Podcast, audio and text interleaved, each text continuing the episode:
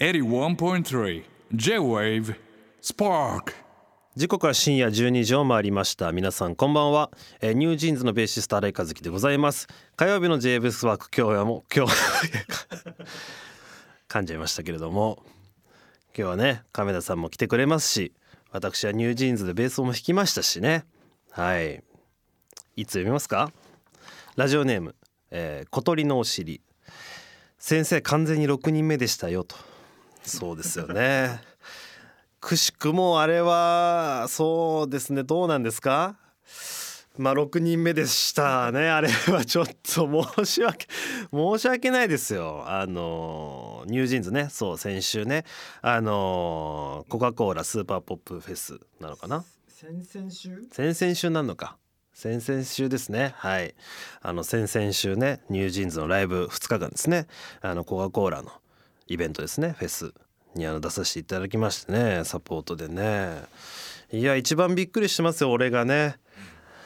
あのーまあサマソニとかねバンドで来てたしあの時ってあのーバンドがね二手に分かれて真ん中がっつり空いてたのであのー僕もそんな感じなのかなと。思いきやまあちょっとステージキャパもね1万ぐらいの、あの会場だったっていうのもあってステージもちょっとサマソニに比べたらねちっちゃかったんですよ。うんだだからバンドがこう左右に分かれられずに横に一列になっててあの僕がメンバーの証明を受けると僕もそのまま被弾するという 流れ弾照明流れ弾を受けるということになってしまいましてあれでも結構ねあのー僕の立ち位置の中ではかなりこう当たらないように当たらないようにこう右後ろに下がアンプ側にもうびっちりこうベイアン側にびっちりくっついてたんですけどね。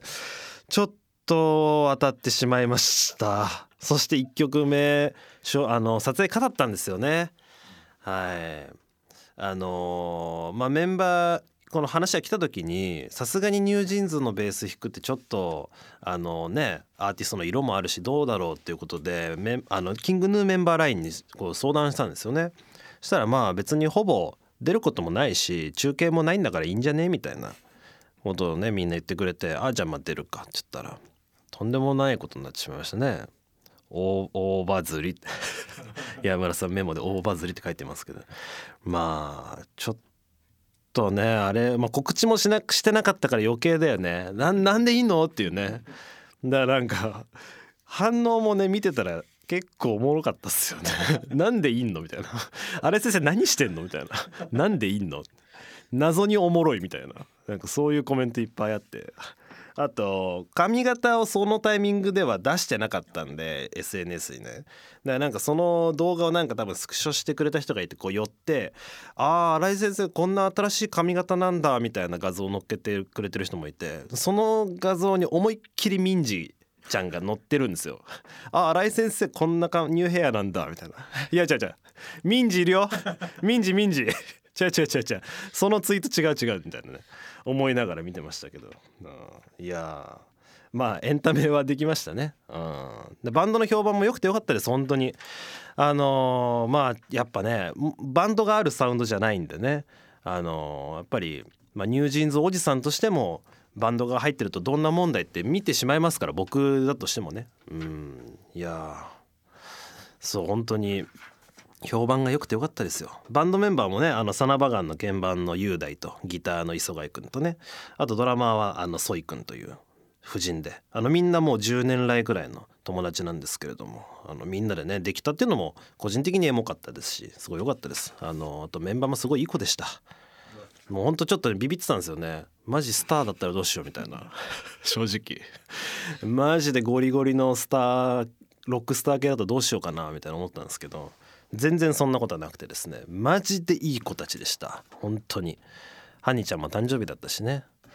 ああそうですね。やっぱちょっとまあ押させていただくことにはなりそうですねニュージーンズをね。うんやっぱちょっと可愛かったですね。2日目はやっぱちょっと余裕があってメンバーの顔とかも見ちゃう見ないように2日1日初日は見ないようにもしてたんだけど2日目ちょっと余裕あってチラチラチラチラチラチラ見てたんだけどね本番中。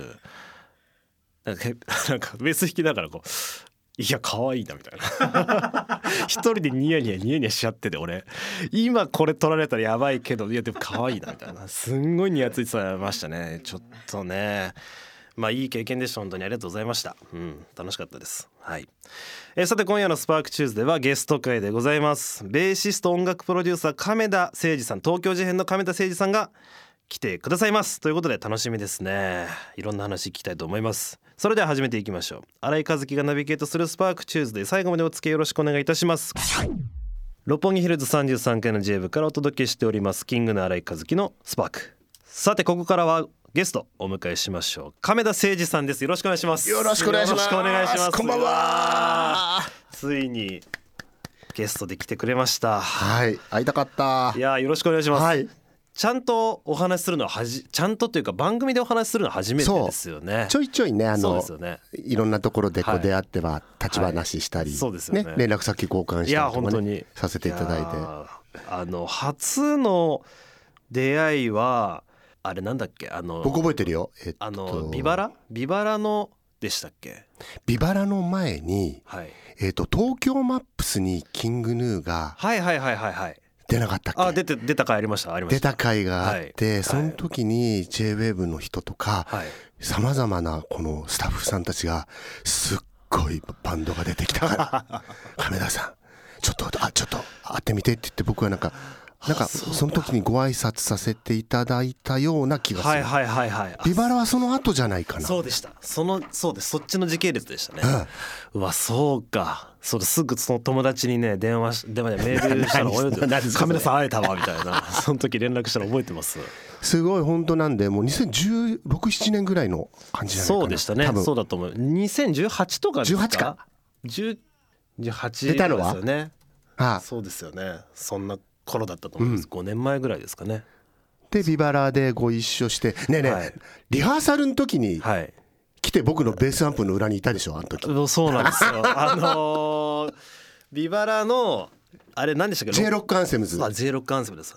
そうですよね、やった時ですよね。そうそうそう。あのーであのキングヌーのボーカルの井口と常田が、あのを乗せてもらうとそのバンドに、はい。はいでファンタジスタあのやらせてもらうってなって、そのリハーサルがあったんですよね、うん。それで僕もちょっとカメラさんいるしちょっと聞きに行きたいなっつってお邪魔させてもらった時が、はい。まあしっかりちゃんとコミュニケーション取れた最初の回だったと思そううんですけど。ね。そのファンタジスタねそのドラゴンアッシュのあの曲をそのね常田さんと,、えー、と井口さんがこはい。う歌うと、ツインボーカルで歌うと、でなぜかよ 僕のベースアンプにもうぴったりこうもう耳を 耳をつけるがごとくえ新井さんじゃないですかみたいな。いやいやいや何してるんですかみたいな。いやいやいやいやいやそんな感じです。もういやいやもうあんな緊張はないですよあんな緊張感は。やめてくださいよいやもうやっぱりねリハーサルあるってなったらちょっとなんとかいけないかなみたいな感じでマネージャーにこう言ってお願いしてもらって、はい。ちょっとこう座らせてもらって いやすよく覚えてます。あの時もあのすごくよくしてくださって亀田さんがピックもくださいましたし、ベースも弾かしてくれたんですよねあ。のヤマハのベース。ちょっと弾いてみないなんて。そうなんですよ。うん。でいやすごく覚えてます。当時のあの楽器の弦高の感じとか、セッティングセットアップの感じが、はあの僕とかなり真逆なセットアップだったんですよ。あそうだったんですか？僕がちょっとこう弦高高めのセッティングであその時の亀田さんのセッティングが結構低めだったんですよね。腰の低さと弦高の低さではもう音楽業界一 一と言われている。そうなんですよ。めっちゃ低いでしょ僕。めっちゃ低かったんですよ、はい。結構衝撃的な低さで、はい。これで弾けてるのすごいなってそうみんな皆さんはなんかリズム出しにくいでしょうとかって言うんですよ。こんなに低いと。テンションがねテンションが柔らかいから。そうそうそういやすごく衝撃を受けたのを覚えてますあの時それで僕ちょっと亀田さんに見せたいものがあって、はいいいですかなんだなんだパンパカパーンこの当時僕がベースキッズの時にはい定期購読したらベースマガジンはいでこれ亀田さん表紙の時で僕がベースマガジンを買い始めた3冊目くらいのもので僕ずっと家に置いてあったんです。これ新井さんがいくつぐらいの時ですか？えーっとねこれ2009年のなんで今。10 4年前なん14で僕が16とうかわの時に 16?17 とか。17ぐらいの時にもう僕45ぐらいですけどねそうですそうです。でちょうどでもねこの僕のこのし表紙になってる写真意外とまだツルツルしてるね。この経年変化は一体何なんだこれちょっと俺のジャズベよりも自分が経年変化しちゃったんじゃないかっていうヴィンテージ化してるんじゃないかっていうちょっと今なんかゾワゾワしてしてきちゃった。覚えてますかこの時の？覚えてますね。とはいえ14年前ぐらいじゃないですか。はい。あのちょうど亀の恩返しでしたっけ？あのあ武道館でやったイベントですね。それのはい。イベントに関してのあの特集の回だったんですけれども。スピッツさんとかそういう自分のプロデュースしてるクレバとかそうですそうです。ねそういう仲間を呼んで畑君とかもそうあそうですそうです。そうですそうです。ね。ジュジュとかもそうかもしれない。そうですそうです。はい。言いましたら言いましこれね j ブさんね全面協力で一緒にやった感じだったんですあよそうだ打ち合わせはそう j ブさんのええ打ち合わせルームでやったりとかして。そうだったはいんですね、い、やこれをもうね当時マジベースキッズだったんで隅から隅まで読んでた時のなんでもうすごく覚えてますこの時のあのカメラさんのインタビューを、はい。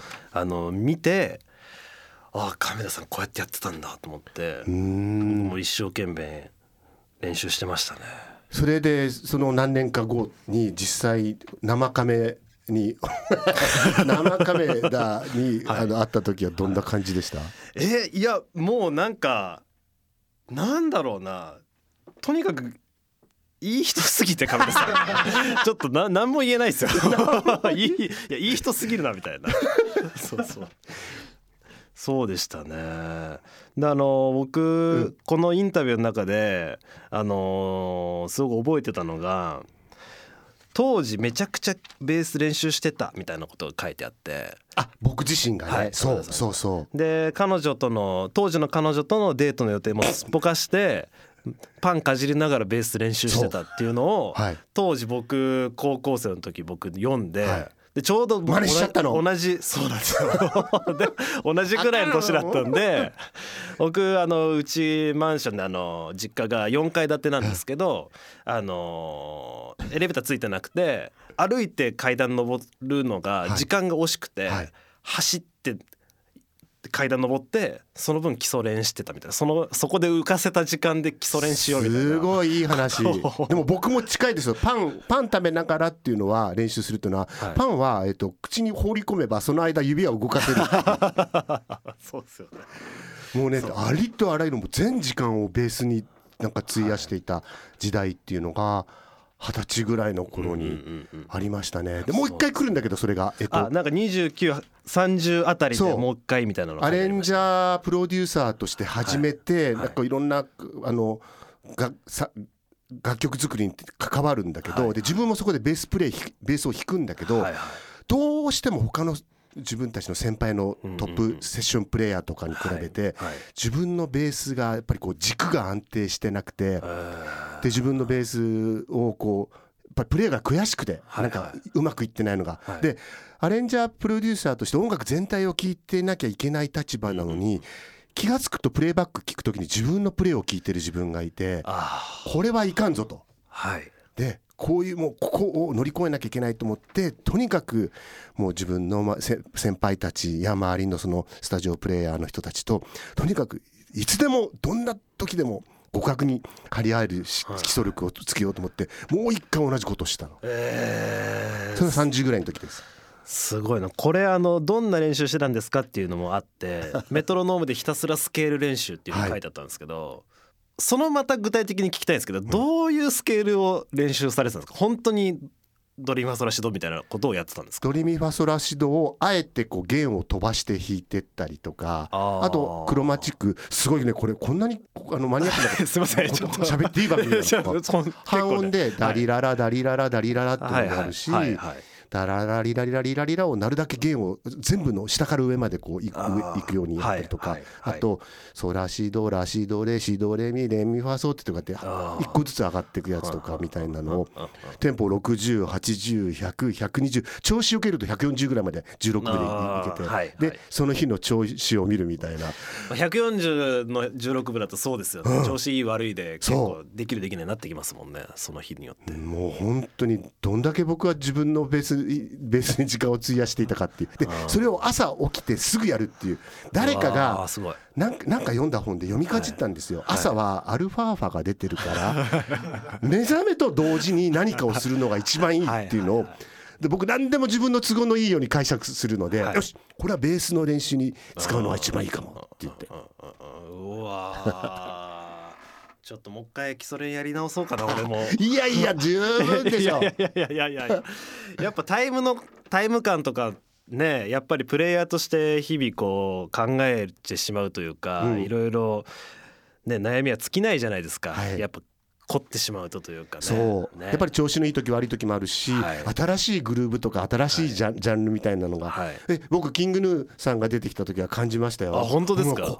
もうこんな風に弾け弾けないわ弾きたいわと思思ったりとかし本当しましたもん。本当ですか？うん、えー嬉しいな。いやーそうなんです。ちょっとこれ後でサインいただいてもいい？もうもちろん。恐縮です。サイン、はい。サインもらおうと思って持ってきたんですけど。はいいやーそうだな。あれ？もうどんな感じですか？まだまだいけますか？はい。そんなに喋れる番組なのこれ。結構喋れるんですよ。いい番組だね。そうなんですよ。このおしゃべりマンとしてはこんなありがたい場所あ本当ですか？ないですもうもう,、はい。もういくらでも喋っていただいて。あの気になってたことあるんですけど、はい。あのまたちょっと音楽の話なんですけど、亀田師匠は新ベとはい。五弦ベースを、はいま、僕のイメージでは使わないはい。イメージなんですけど、うん。で僕は新ベも五弦も使うんですけど、そのそれって心情なのかなみたいな。えー、と心情ではなくて語源ベースはこれね、はい。実はですね、はい。あのー僕のトレードマークになってるねこの,、はい。そのベースマガジンの表紙にもなっている、はい。このフェンダーの66年のジャズベースをはい。弾く前っていうか、もっと言うと、はい。あのー林檎さんたちと出会う前までは僕はい。五弦ベースを使っていて、めちゃくちゃハイファイではい。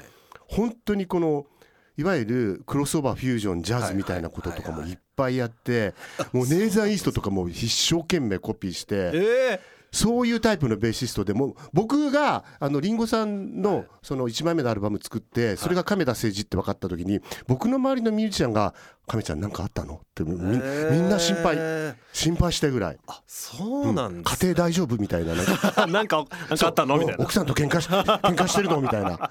なんか爆発したい何かがあるの？みたいな。はいはいはいはい。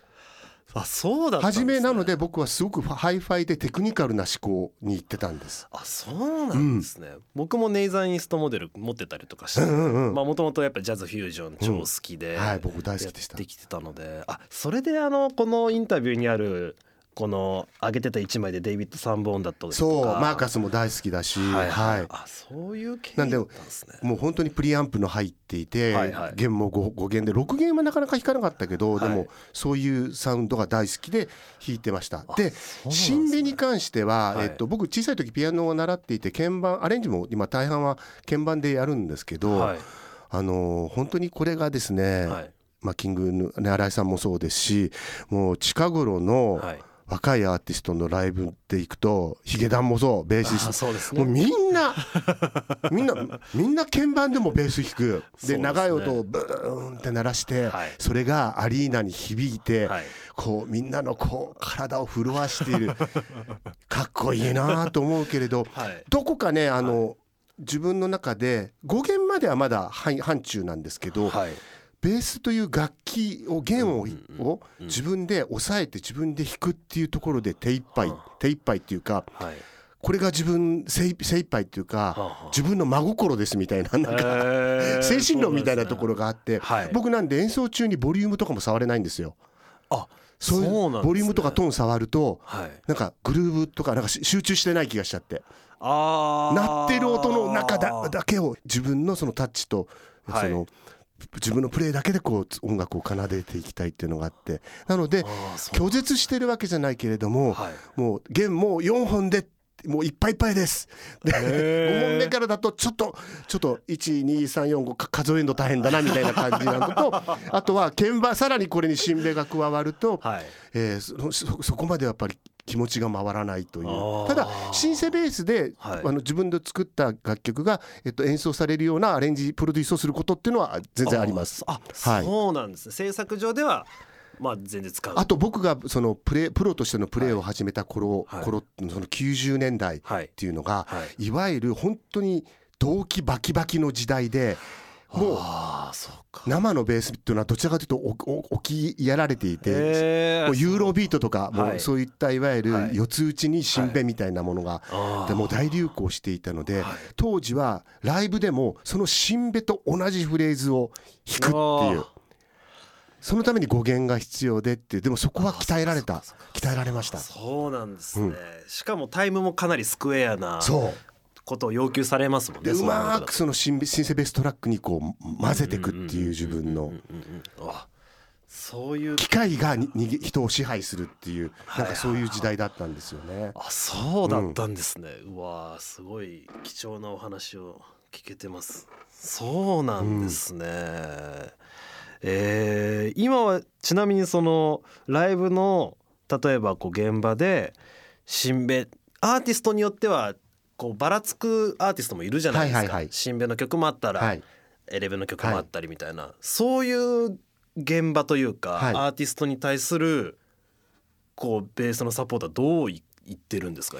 エレベに置き換えるんですか？やっぱり。エレベに置き換えていわゆるエフェクトでフィルターとかかけてこはい。れ新井さんもやられてると思いますけどあすね。はい。あの新米のサウンドに近づける。あそういう方法なんです、ね、もしくはえっとスフィルターもそういったエフェクトもかけずに新米のフレーズを自分のグループで出してこちらも美味しくありませんかっていうこうプレプレゼンテーションをする。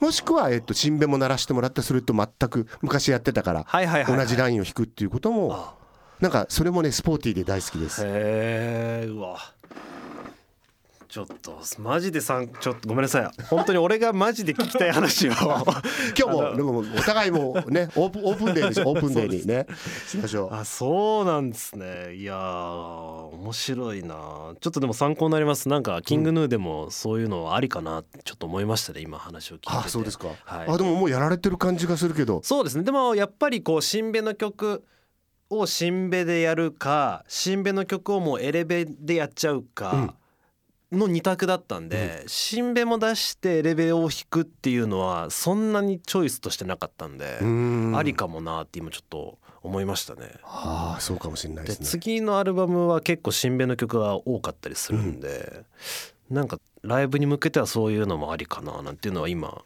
思いましたね。あありがとうございます。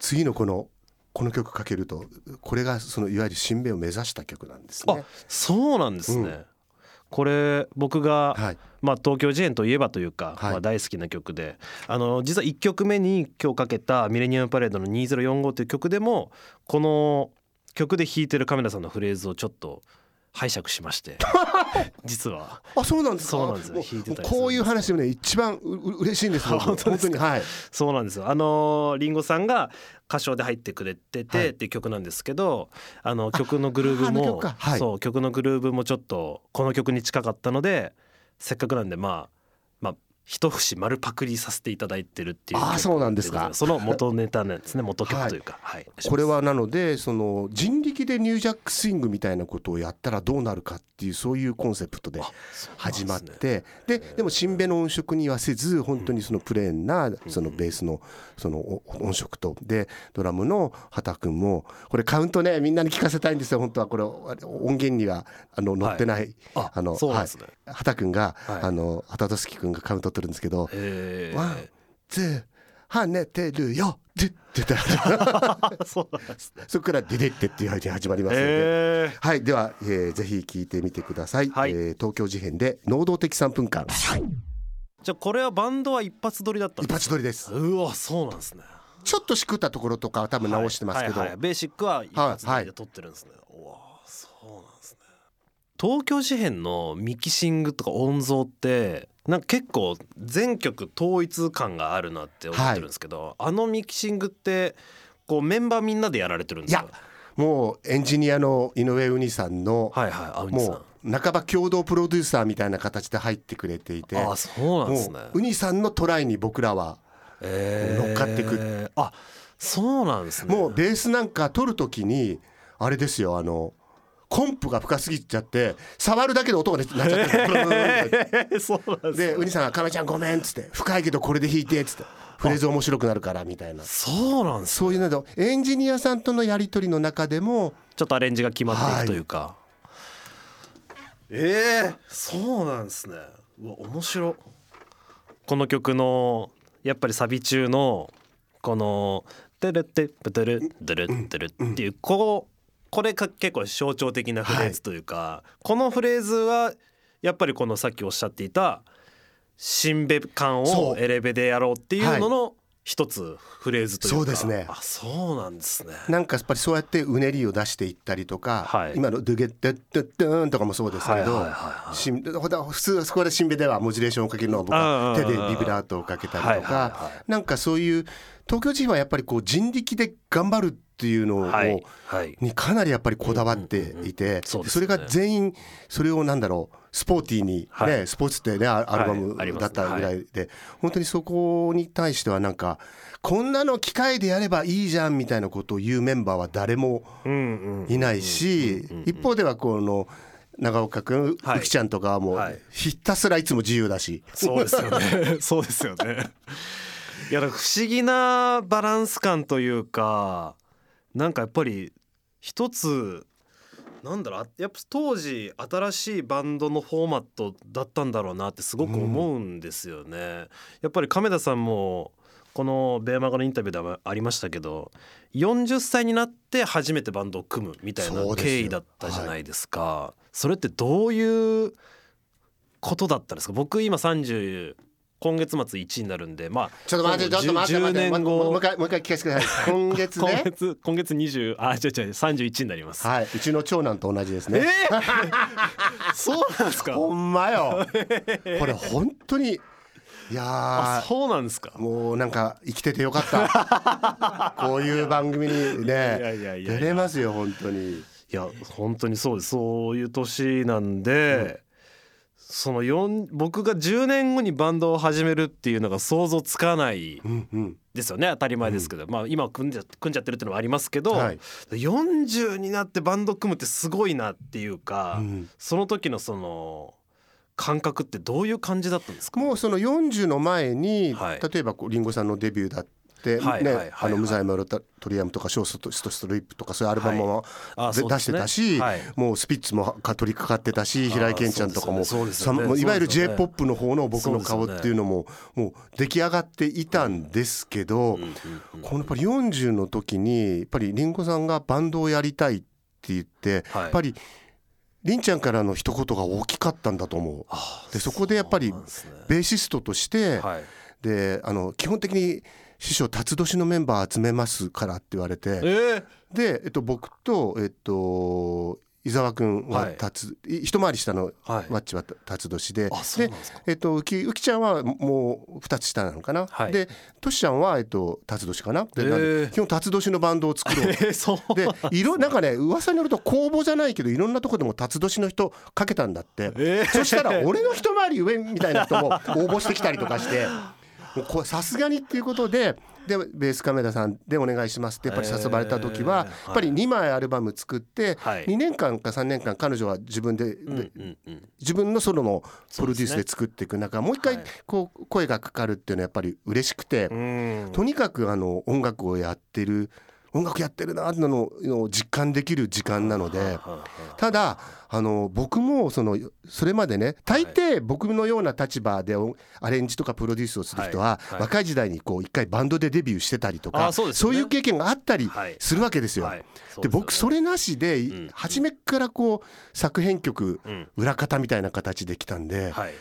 これおお給料とかいやそうおそうそうそう。金とかどうなるんだろうみたいな。本当にそうなん今話伺ってて僕らは売れる前にバンドを始めてでももともとサポートミュージシャンとかスタジオミュージシャン目指していたので、ただそれで食えていけなくてまあバンドにある意味100%フォーカスできたっていう側面がうん。僕の場合はあるんですけど亀田さんは逆にその逆サイドよ。そうもう売れまくっててからバンドに終始しなきゃいけないじゃないですか。それって結構覚悟がいるというか。まずね家族会議開きました。いやそうですよね。であのーもう子供たちも呼んで妻も子供たちも 食卓に呼んでであのリンゴさんからはい。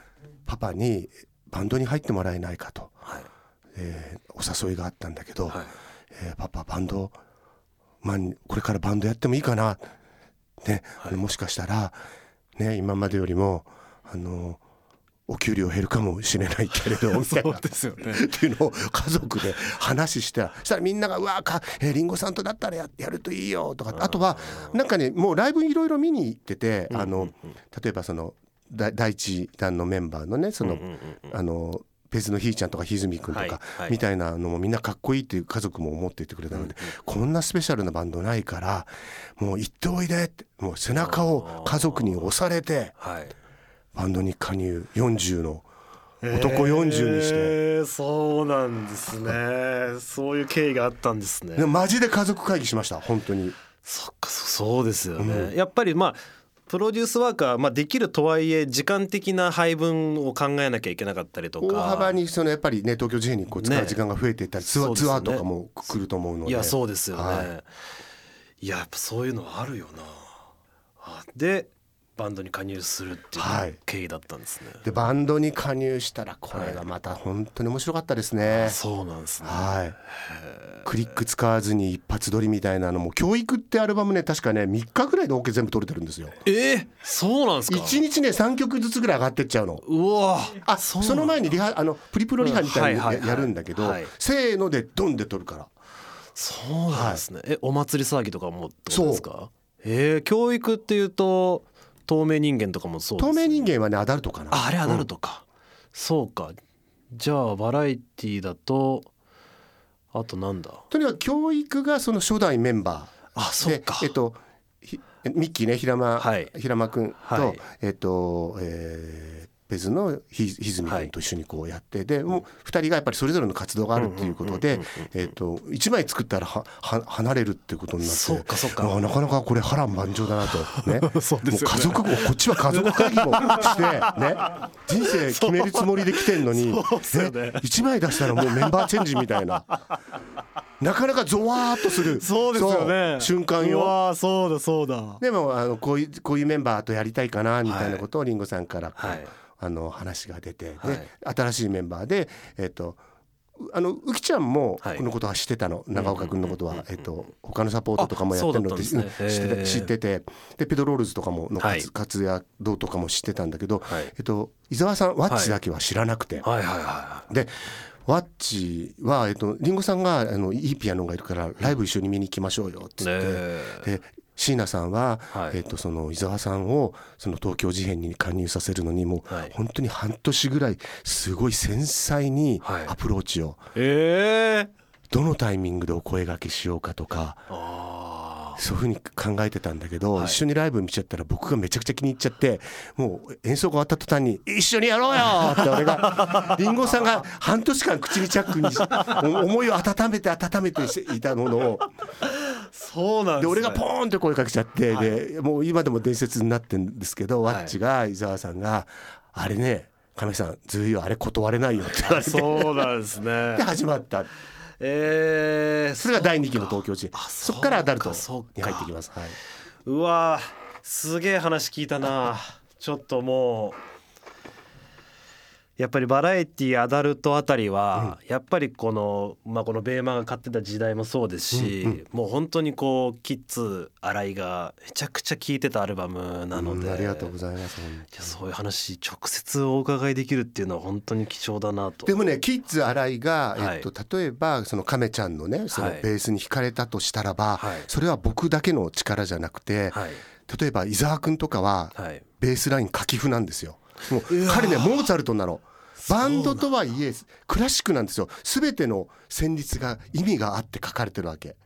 でたまにここは自由にやってもいいよみたいなのはあるんですけど基本は伊沢君の頭の中で構築されているそのベースラインを弾かなきゃいけないので。えじゃああの秘密とかはそういうことですか？そう。わそうなんだ。あとであの電波通信とかも。えーだそうなんですか？だだだだだとかってみんな。あの「てーてでそう。くくくくて」ってやつですか？そう。あれ書き譜なんですか？書き譜この通りにやってほしいと。えー、そうなんだ、もう僕もすげえ。さすがの亀ちゃんも3日ぐらい部屋にこもりますよ、ね、本当に。そうなんですね、電波通信も秘密も書き譜なんだ、はあのウォーキングも書き譜ってことですか？ウォーキングは任されたかな。あそうなんですね、そうなんだ。いやー事変ってやっぱみんなこう脳のがこうアーティストであって、その曲も書くじゃないですか、うん。やっぱりそこの成り立ちっていうのはすごく面白いですね。書き譜なんだ、わあすげえ。でもだんだんはい。その僕のなんていうのかなこの M 度が上がってくるっていう。か もっと書いてみたいな。なってくるわけ。そうなんですそう。あ電波通信くねこれクリアしたらもっとすごいのもいけるで要するに自分が一人だと思いつかないベースラインや運指がはいはい人からこう弾いてこのフレーズじゃなきゃダメっていうことによってはい。自分でこうそのフレーズをの一番ね弾きやすい弾き方をはい。探したりみたいなことでまた楽器に触れる時間が長くなるっていうなんでなんかすごくそういった意味で第二の青春ベース青春が来たみたいな感じでした。へもうそれ40代後半よ中盤後半なんだけど。あでも本当に楽しい楽しい経験だったな。ーえー、すごいお話だ。ありがとうございます。はい。うわえー、JA 部から新井和樹がお送りしている SPARK TUESDAY。今夜は、えー、ゲストに亀田誠治さんをお迎えしております。はい。えーそれではここではいつも私新井和輝が選ぶベースが印象的なナンバーを紹介しておりますが今夜はベーシスト亀田さんをお迎えしているということで亀田さんが選ぶベースが印象的なナンバーを教えていただきましょうということで僕まだあの何を選んでいるか聞けてないんですけれども まずは、えーアーティストのタイトルを教えていただけますでしょうか？はい、えー僕がそうですね大好きな今一今一番好きなアーティストですね。キングヌーっていうバンドがありましたさいよ本当に。はい。キングヌーにもう夢中になってもう追いかけてますよいやいやいやい本当に。やいや本当恐縮です。はい。ありがとうございます。でそのキングヌーの中でですね、はい。そうですねこのやっぱりベースがまああの新井和樹さんって方がねベーシストなんですけど。あいらっしゃいましたねここにね。こただただ困りますね。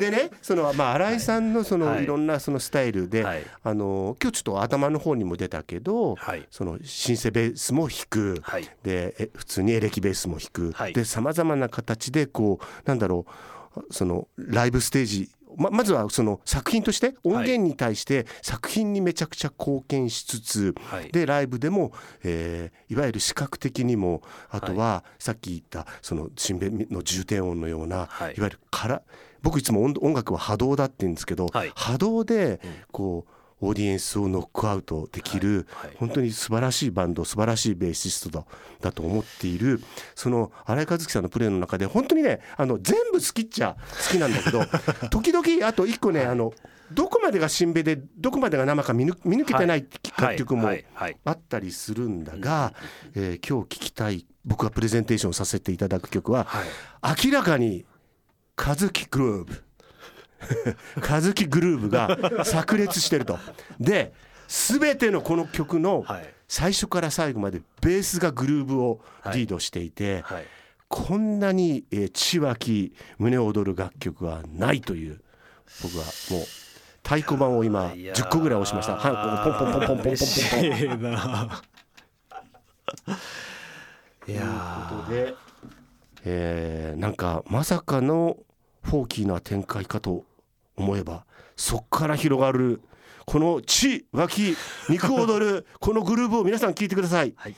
キングヌーで「ティーンエイジャーフォーエバーいや何選んでくださるのかなとか結構僕もこの企画で紹介してるのでいろんな曲を、ううん。わまさかでした。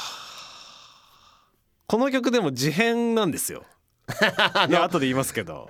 この曲そのイメージはオスカと、うん。あとオスカ透明人間みたいなこう結構ねオスカ透明。こういろんなところミックスしてるリファレンスなんですよキラーチューンとか。そうですそうです、はい。あ後半早くなるじゃないですか、うん。曲この曲うん。もう早く終わるんですけど、うん。それはもう完全に事変のもう展開のパクリなんですよ。オマージュというか。そうそうそうそうなんですよね。でそれこそこのイントロでのうん「ドゥーンうーん」っていうっていうこれはもう亀田さんなんですよ。僕の中の。いわゆるあの横移動の亀、横移動です。横移動の亀。そうそうなんですよ、はい、をまあ僕なりなイメージで亀田さんを下ろして弾いてるというか、なんでこれはこの曲はまあベース的にもそうだしアレンジ的にもそうだし、かなりこう東京事変を意識してるああそうだったんだ、そこで通じ合うものがあったのかな。そうかもしれないですね。でもこのなんて言うんでしょうこの新井さんのベースのねこのグルーヴがはい。そのドラムにも寄ってるように気もするしでもはい。新井さん自身でも発信してる感じもあって。うかもしれないですね、なんで多分本当にねあのソロトラックっていうかそのはい。単純に音符で分割したら普通の場所にいないような音もいっぱい入ってるような 気がしてそこがねそうね。りを出している。これが音楽ですよ 皆さん。本当にね。そうですね。もう本当にこのいわゆるスケールやマスの目の中のそのね物差しの中に入らない部分がに響き合うお互いが響き合うっていうところにバンドや音楽の本当に喜びがあるんじゃないのかなっていういや本当にそう思います。やっぱなんかこの曲じゃあベース単体で聴いたら結構変な音符とかいうか、なんかあんまり成り立ってない感じに聞こえる部分もあると思うんですけど、それがやっぱドラムと合わさってギターと合わさってで、こうひ全体聞くとそういう風に成り立つというか、そういうことってやっぱあるよなっていうのは、うん。やっぱ日々思っているので。そうですね。この曲はやっぱりそういうのがかなり出てる曲ですよね、うん。とは思ってますね。なんかねあこの高速ね。ここここああなるほど。ここはもう東京事変うんっていうなんかこのちょっとごちゃっとさせたりとか、はい。あのなんだろうごったにの美学みたいなものもあって、はいはいはい。でそれがでも例えば事変なら事変だったと思うし、はい。キングヌーさんならキングヌーさんの中でやっぱりそのいろんな異分異分子が調和すし始めた瞬間、もうこれですよもうもう音楽はこれだ。そうですね。もう本当にこの音楽がだしかできないマジックのような気がするんですよね。特にまあ常田が言ってることですけどやっぱ新しいものっていうのはその既存のものの掛け合わせで生まれるみたいなことを言ってまして、まあそれがやっぱヒップホップだったらサンプリングだったりとか、そういうことで生まれていくと思うんですけど、そう大輝はそこがすごくうまくて、やっぱいろんな要素を掛け合わせる力というか、コラージュしていくそれを俯瞰で見るっていうのを、まあすごくその長けてるので、まあそれで僕はずっとまあジャズだったりねブラックミュージックだったりとかしかやってなかったっていう要素と悟というみたいなところをこう掛け合わせてたんだろうなみたいなのは、そういう話を聞いて思わされますねやっぱね。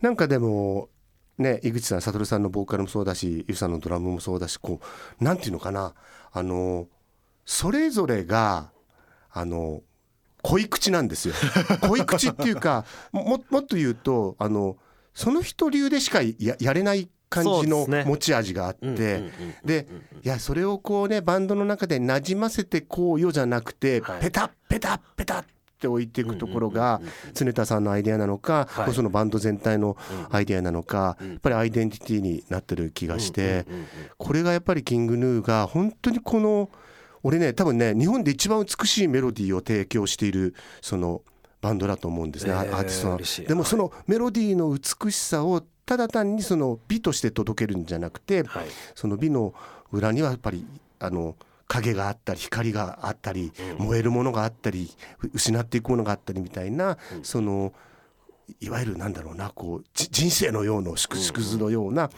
そのよエッセンスがしっかりと散りばめられてるから、はい。あのたくさんの人のいろんなその思いに刺さっていくのかなっていうふうに思って。こんな嬉しいことありますか？ぐらいでもキングヌーがみんななんか人人気だ人気だってみんな言うけどもうそりゃそうです。今今僕が言ったようなことが入ってるからです。絶対好きになるんですこれは、ありがとうございうん、必要好き好きになるから必要なの。うん。なんか生きていく衝動にキングヌーの音楽がと思います。嬉しい結構結構嬉しいな。ありがとうございます。はい。どんな感じですかね番組的には。はいはい。リトルカズキ行きましたよ。はい。はい。そうだ。そうだ。大事なミッションが今日俺あったんですね。はい。告知。もうね新井さんと話しててももう楽しくて楽しくて。亀田さんこの部分よろしくお願いしますよできた話だったんだこれ。そうなんです。そうなんです。どうしますか？一応企画ちょっとじゃあいきますか？こじゃあちょっと話盛り上がっちゃったんですけど、用意してた企画ちょっと差し込めそうだということで、少しだけこちらの新コーナーにお付き合いいただきましょう、はい。亀田誠二さんのリトルカズキうん。はい。まあこの企画は僕普段こうちょこちょこしたこだわりがあるんですけど、はい。ゲストの方にもちょっとあるんじゃないのと、はい。ちょっとこう自分だけあんまり理解されないちょっと変なこだわりとかあるんじゃないのというコーナーなんですけども、あの以前あのこのラジオにお便りが来て、はい。その内容があの亀田さんこんな噂があるらしいよと。はい。それがえ頑張った自主自分頑張った自分へのご褒美に、はい。カップラーメンを食べながらビールとシャンパンをチェイサーに飲みウイスキーワインを次々に決めていくとかっていう噂をねはい。垂れ込みがありまして、はい。これは本当なのかなという話ですね。これあの YouTube でこの模様を赤裸々にあのあそうなんです。ドキュメンタタリー風に撮ってはい。僕の一日をはい。こうスタジオでシャキッとこういろいろ仕事をしてるところから、はい。この夜のこの自堕落というか、はいはい。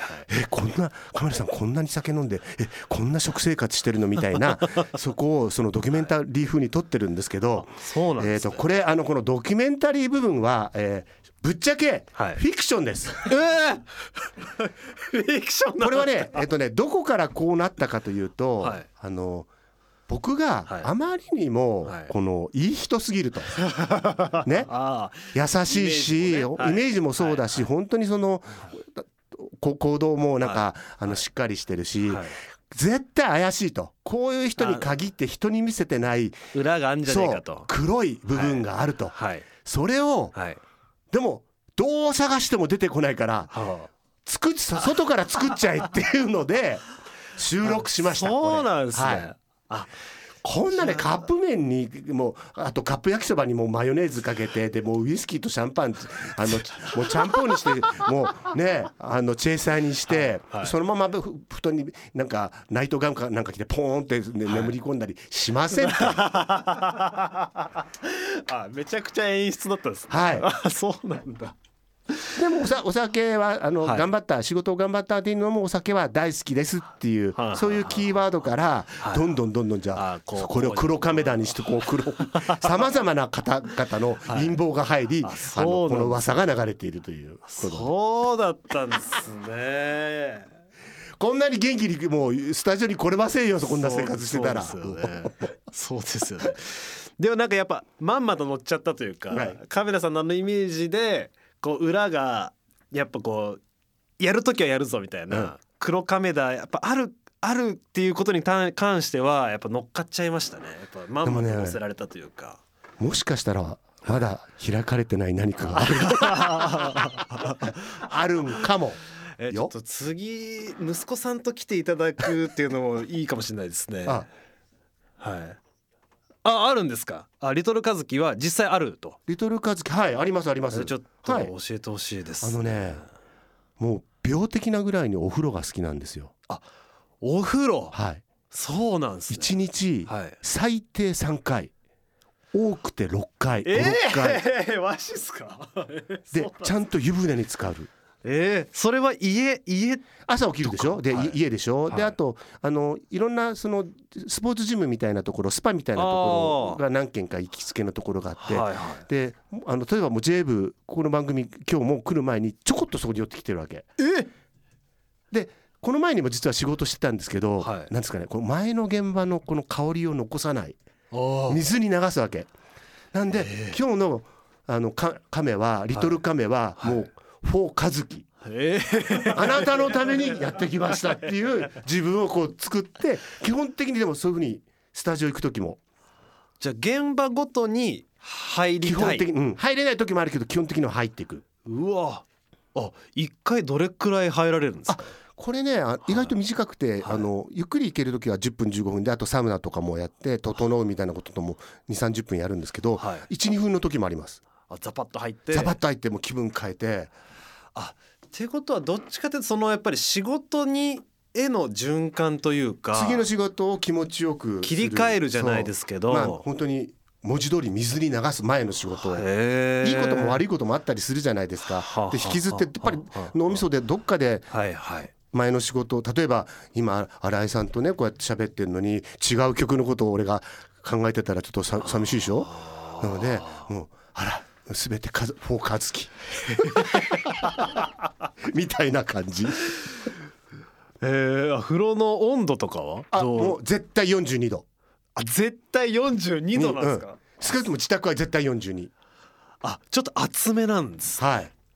あそここだわりあるんではい。すね、それはで気合い入れる時は44までいきます。44、うん逆にあの銭湯とかに行って39みたいな、あありま見ちゃうともうめっちゃなえる。もうあどうしようかな今日みたいな。あそれはやっぱりこう入ってって入ってって42がもうベストだと。自分のそう中で自分を作るのは。うわー。僕を作るのは42度のお湯です。もうそれ原稿の低さに通じるものがありますねそこに行き着いてんの数値化あるかも本当に。そうかもね、ん。しないですね。12フレで0.8ミリとかなんかあ僕のもうデフォルトの設定があるんですよ。そうわ俺結構そこは僕対局かもしんないですね。大雑把。僕ね原稿なんか弾きづらいなってなってちょっと自分で変えたりしてやっちゃうんで、3本ぐらい5弦ベース同じあるうん。うん時もあ,、あるんですけど、弾くと全部あれ1弦が低いな高いなとか、個体差出ちゃうタイプなんで数字僕は自分のあの原稿の数字とか全く把握してないんですよ。ああそうなんだ。僕は逆ですね、温度も風呂の温度もなんとなく 暑いなみたいな。ぬるいなみたいな感じで入っちゃうかもしれないですね。あそうなんだ。面白い。えー。まあこれがリトルカズキリトルカズキはい。僕のリトルカズキは42度のお風呂。へー。1日3回から5回。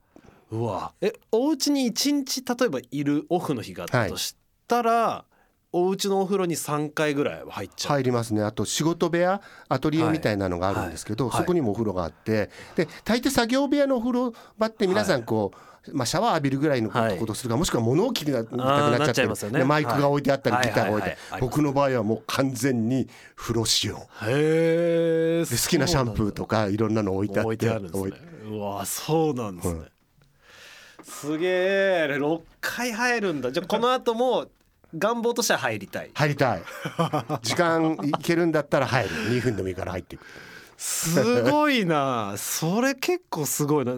家で2分は2分だけ入ろうはまだわかるんですけど、ちょっとそこに行くってことですもんね。外に出てる時は、2分入るために。すごいわ。えーリアクションメール届いております、リアクションメールラジオネームポンポンペイン亀田さんのリトルカズキエグすぎます。新井先生といいブレーメン高木さんといいベーシストってみんなそんな感じなんでしょうか。あほらほら。すぐみんなねベーシストはさ なんかねそういうそうなんですよね。これこれを打打開していきたいですね。打開していきたいですね。ね。本当に。ベースの日ももうちょっとですね来ますしね。そうですね、はい。確かに。ちょっと今年のベースの日あれじゃないですかこのベーシストに対するこのイイメージアップ。イメージアップね、はい。なんかちょっと言われなんかいいイメージもあるけど、はい。なんか悪いイメージもそこそこありますもんね、なんかあの付き合っちゃいけない男 4B のあそうそうそうそう。ベーシストバンドマンが入ってるとかね、ありますもんね。これはぜひあの新井さんがあのね。もで僕ら結構け自信ない。貢献してる方だと思うんですけど そういう意味ではね。アップアップの方にはアップアップの方アップの方には行ってると思うんですけども。はい。はいそういうことでもう喋りすぎましたね。うはい。楽しい楽しい。はい。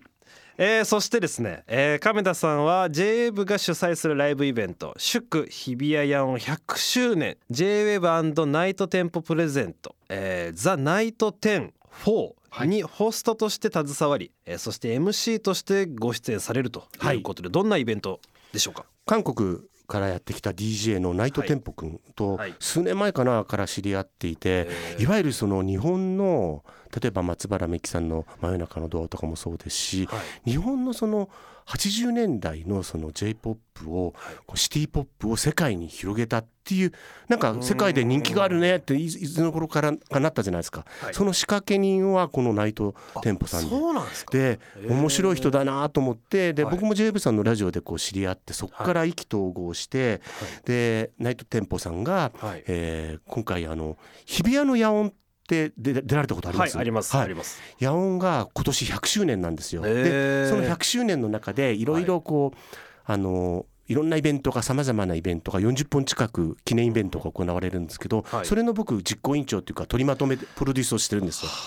でその中でやっぱり新しい音楽、はい。新しい表現の仕方っていうのを届けたいと思ってる中で、はい韓国からやってきた DJ の人がその日本の昭和レトロを愛していて、はい。で世界中にこう拡散していると。はい。でこの取り組みってめちゃくちゃいいなと思って、で、えー、ジェイブさんといろいろお話ししていく中でナイトテンポさんのステージをやろうっていうことになってナイトテンポさんが、えー、と野宮真紀さん。はい。ピチカート5のね、はい。あと早見優さん、はい皆さん。松本伊代さん、はい渡辺満里奈さんというこの80年代から90年代を 飾った日本の音楽シーンを牽引したっていうかのもうスターたちをはい。呼んでで今回、えっと、ナイトテンポさんは、えっと、オリジナルでアルバムも作って彼女たちをフィーチャリングして楽曲をリリースしていて、はい。こういういわゆる、えー昭和レトロ平成レトロを集めた、もうビッグ歌謡ショーみたいなものを、はい。歌謡ショーじゃないな。いわゆるダンスホール。うんうんうん。ダンスホールショークラブショーっていうのをはい。野外音楽と日比谷の野音っていう屋外のスペースでやったらさぞ楽しいだろうということで。でこれは面白いから僕もなんか参加させてくれとはいえはい。どうやったら参加できるかなと思った時に MC だと。自分の持っているもうその昭和レトロからはい。さまざまな音楽の知識をここでつぎ込んでで僕もそこそこアイドルに関してはあの自分も制作に関わってきたアイドルの方もいますのでえ詳し詳しいというか自分の体験を用いてえー MC としてまあ今日新井さんとこうやってお話ししてるような愉快な MC を僕とナイトテンポさんでえー繰り広げすごい。そうだ。野宮真紀さん早見優さん松本優さん渡辺満里奈さんファンシーラボ。ファンシーラボ。うんファンシーラボっていうアイドルグループ。これも、えっとナイトテンポさんがはい。日本で令和のウインクを作りたいって言って。めちゃくちゃ日本への愛情。で僕あの先日あのナイトテンポさんの、はい。えーっとオーイーストでのライブこのイベントを見に行ったんですけど、はいはい。あのいわゆる松田聖子さんの「青い珊瑚礁」とか、あとは、えっとベイブって昔ねはい。アイドルグループがいてはい「Give me up」うん「ウォー」っていう曲が大ヒットしたんですけどそのベイブを知らない世代の若い男の子や女の子たちがはい。その DJ で鳴らす「Give me up」っていうと会場が全員で「ウォーウォー」ってもうへえオーイーストが震えるぐらい歌うの。でこれアーティストが不在ではい DJ 文化の中でそのねその昭和レトロ平成レトロの音楽がこんなにもいっぱいののお客さんに届いてるんだっていうのに僕本当にカルチャーショックとか嬉しくなっちゃって これをぜひ届けていきたいなというあそうなんですね。なるほど。秋の夜日比谷の野音に東京の街に昭和レトロが響きます。すごいイベントですね。なんかもや亀田さんが MC するんだってこの台本見ててちょっと思ったんですけど、はい。まあ話を聞けば聞くほどいやそれはと当時こう一緒にこう走ってきてて、はい。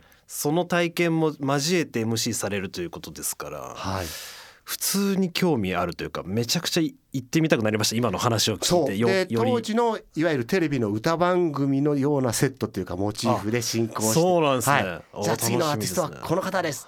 特典カチャカチャカチャカチャカチャカチャカチャみたいなそういう感じでやってこうなのでこれねぜひ皆さんあの当時の音楽をリアルで知らない若者も絶対にこのナイトテンポの提案する提供するもう本当にこれは今のディスコサウンドですからもうディスコサウンドっていうか今のクラブサウンドに乗ってディスコサウンドっていうところは亀ちゃんどんだけ昭和やねんっていうのが今 今ポロッと出ましたけどね。